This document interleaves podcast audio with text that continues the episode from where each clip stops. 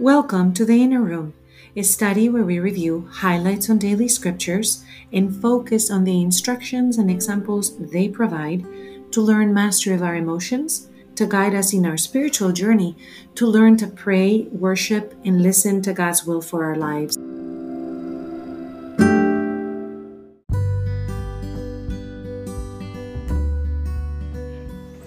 Hello, this is Sofia Fonseca de Niño, and I welcome you to this inner room.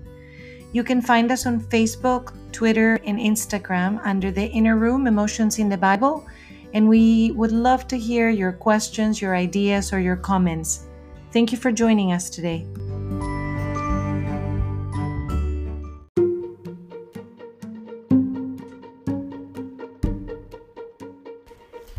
When the world turns around in chaos, when we feel overwhelmed and we do not know the way, let us remember that Christ is with us. Let us stick close to Him in the midst of any and all difficulties so that we can feel the grace that He provides. Let us draw our strength from Him who walked and still walks with us, He who came to defeat death. Let us remember that His ways are not our ways. Overwhelm can be a gift it can bring us to the place where we have to let go of our way and accept Jesus. The first reading is from the book of Habakkuk, the prophet. In chapter 1, we read, Are you not from eternity, O Lord, my holy God, immortal?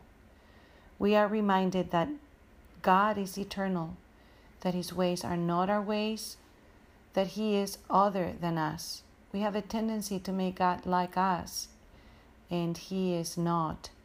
He is holy and He is immortal. These prophecies remind us of the character of God.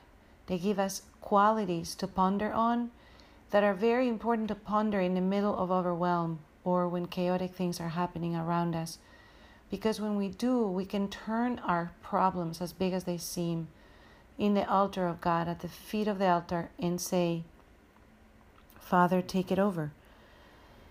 We know that God wants to separate us, to consecrate us, to separate us from the world so that He can have an intimate relationship with us. But sometimes the world just weighs us down, confuses us. We feel like there are so many things we have to take care of, so many things we have to arrange, prepare, manage, that we put all of our time and our effort and our energy into that. And when we come to our relationship with God, we feel empty. And if things around us are confusing, as many of the things we're experiencing right now are, because our children are or maybe not going to school, because school is going to start or maybe not going to start, because maybe there's a vaccine, but there, maybe there's not a vaccine, because people are being furloughed and then they're they're called back, because people are going in the office and they're not. Just thinking about it. it is almost impossible to imagine. It's all happening at the same time. So these are the times when we can read with the prophet, Why then do you gaze on the faithless in silence? Because in the midst of a lot of these things, we ponder. But it is free will. God allows us to move and to decide and to walk away until we are ready to come back. And in these situations of overwhelm, we come back saying, Lord, you do it. You do it. I can't. I don't know how to. Help me decide. I don't know how to decide. If you ask, God will answer. To the prophet Habakkuk, when he asks, the Lord says, Write down the vision clearly upon the tablets so that one can read it readily, for the vision still has its time, presses on to fulfillment, and will not disappoint. I wonder if you keep a journal, for example.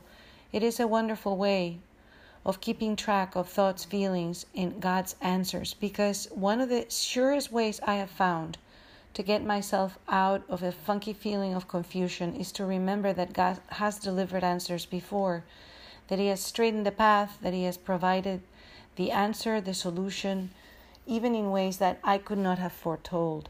So, a diary is a really beautiful way of building certainty and assurance inside of us to remember with gratefulness the things that God has provided, His gifts. It is actually a beautiful thing to start every morning with a sense of gratitude because if you stack up inside of your heart images of stories, feelings, and ideas that you have experienced before, true experiences where you have felt happiness, joyfulness, peacefulness, if you can start every morning by remembering the things that God did, then this practice in the prophet Habakkuk becomes yours. You write these visions that God gives you for what desires He places in your heart, for what He wants you to do or how He wants you to be. And when we lose our ways, we can find them again in our diary. Maybe it's a visual diary, maybe it's a box of things that you can collect. I have a friend who writes uh, on rocks and paints them and has a little box that just reminds her of all the beauty and the things that God has done for her. I like to collect photographs and visuals, so photographs are a beautiful way for me to relive with gratefulness the things that have happened that have expanded my faith or my hope or my love. The, all the um, theological virtues that God wants to expand in us. But these are things we have to practice. When we are being grateful, we cannot be angry. When we are being grateful, we cannot be anxious. When we are being grateful, we cannot be overwhelmed. So start every day, especially now as the summer ends, school starts, with a sense of gratefulness. Close your eyes, take deep breaths every morning, give yourself a routine of maybe music where you spend two or three minutes just remembering, stacking feelings of wonder and beauty and gratefulness and power, places where you've been proud, where something fantastic has happened, and give thanks to God for each one of those. You'll see that your day aligns completely beautifully in a different way because in gratefulness you can find God's face.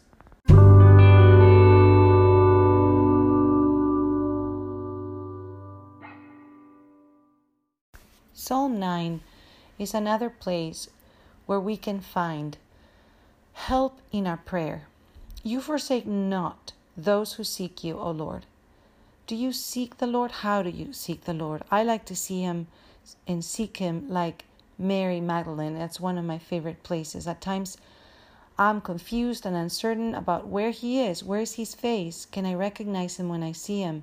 When things go topsy turvy, when things do not make sense, when I do not see his face, and life becomes chaotic and I lose my way, and my feelings get the best of me, I have to remember to come back to my breath, to take deep breaths because God again breathed into the mud in the story of Genesis as a sign that we return to our breath to find God. So take deep breaths. Inhale for a count of four. Hold your breath for a count of five. Exhale for a count of seven. And then hold your breath for a count of four. So you can do four, six, seven, four. In create a rhythm of inhaling, holding, exhaling for longer than you inhale, holding and inhaling again. And in your breath, you're going to find another tool to release stress and anxiety. And then when you come to the Holy Scriptures, you can find particular verses that can help you in your meditation. One that is extremely beautiful, and I remember and say it out loud even, is The Lord sits enthroned forever. This is so important when we are overwhelmed because God sits on the throne. I have a friend named Tana that says that all the time. He governs the people from that throne. And when we come to that throne with humility and an open heart, our Heavenly Father answers. Look at the next verses. The Lord is a stronghold for the oppressed, a stronghold in times of distress. We trust you, Lord. We cherish your name. The Psalms, as we've said before, are wonderful ways to find recourse in the midst of difficulties or when emotions are getting the best of us. Because the Word of God has the power and the grace of the Holy Spirit. And especially when we say it out loud, we find in this sort of incantation of saying those words out loud, out loud that our own spirit finds a way of returning to peace.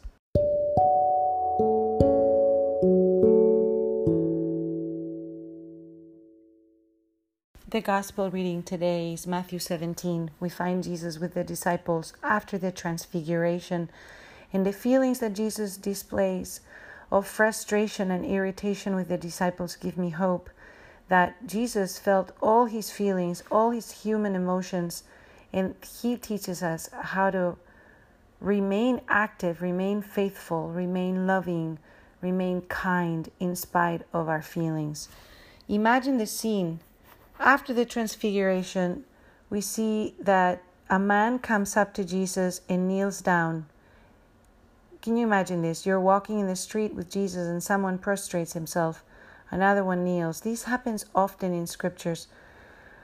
I love coming into the church and genuflecting in the back, acknowledging the altar because it's a chance for me to join these men and women that actually saw Jesus with their eyes and paid homage to him. I get to do that at the back of the church in a silent way, and I love that feeling that I joined them. And this man uses words that I use too. Lord, have pity on my son. Lord, Lord, have pity on me.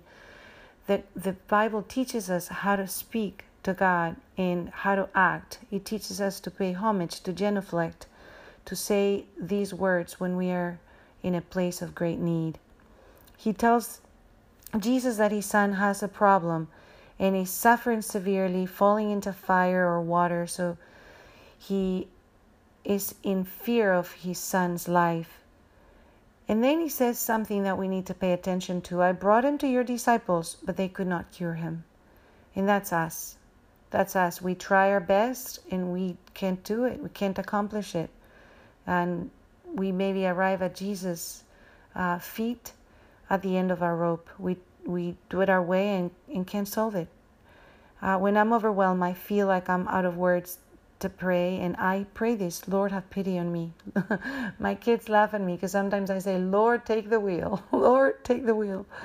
These words are useful, and laying before God, even without words, just in His presence, is important. But look what Jesus says Oh, faithless, perverse generation, how long will I be with you? How long will I endure you?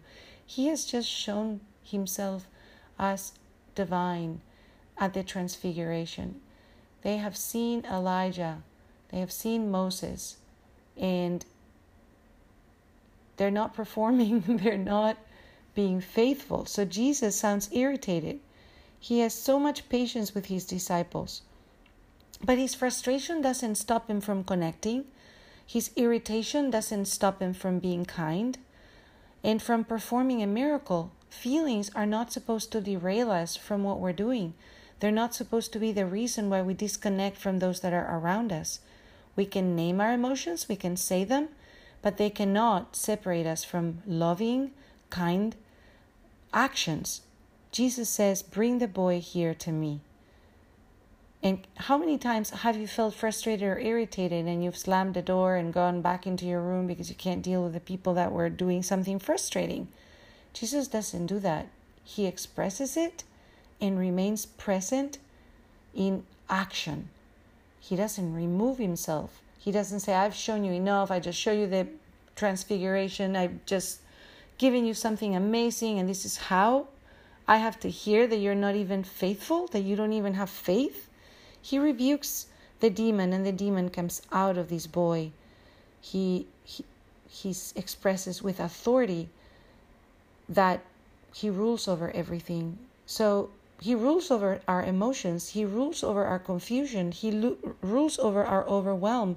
We can give him all of that and ask him to cure us from the things that ail us, from our anger and our anxiety and our depression and our worry but the disciples see this and they come to ask Jesus, why could we not do this? Why could we not drive it out? Let us come to Jesus the same way with our impossible situations, with humility, understanding we cannot do it, and we may not like what Jesus says because he tells them, This happened because you have no faith. Maybe they thought they were now developed to the point that maybe this was an impossible demon. But they really are pondering why couldn't we do this? The truth will set us free, and Jesus will give us the truth if we ask. And it might be something about our personality, or about our character, or about our spiritual path, our virtues. Let us then pray to God to give us the faith of a mustard seed. Let us pray that we may be open to God's grace and to His Holy Spirit, that we may receive the help to move difficulties that are on our way that the problems and situations that overwhelm us can end like this pandemic. We can ask Jesus to move all these things, all these obstacles, all these difficulties. We know that with you, Lord, nothing will be impossible for us. Amen.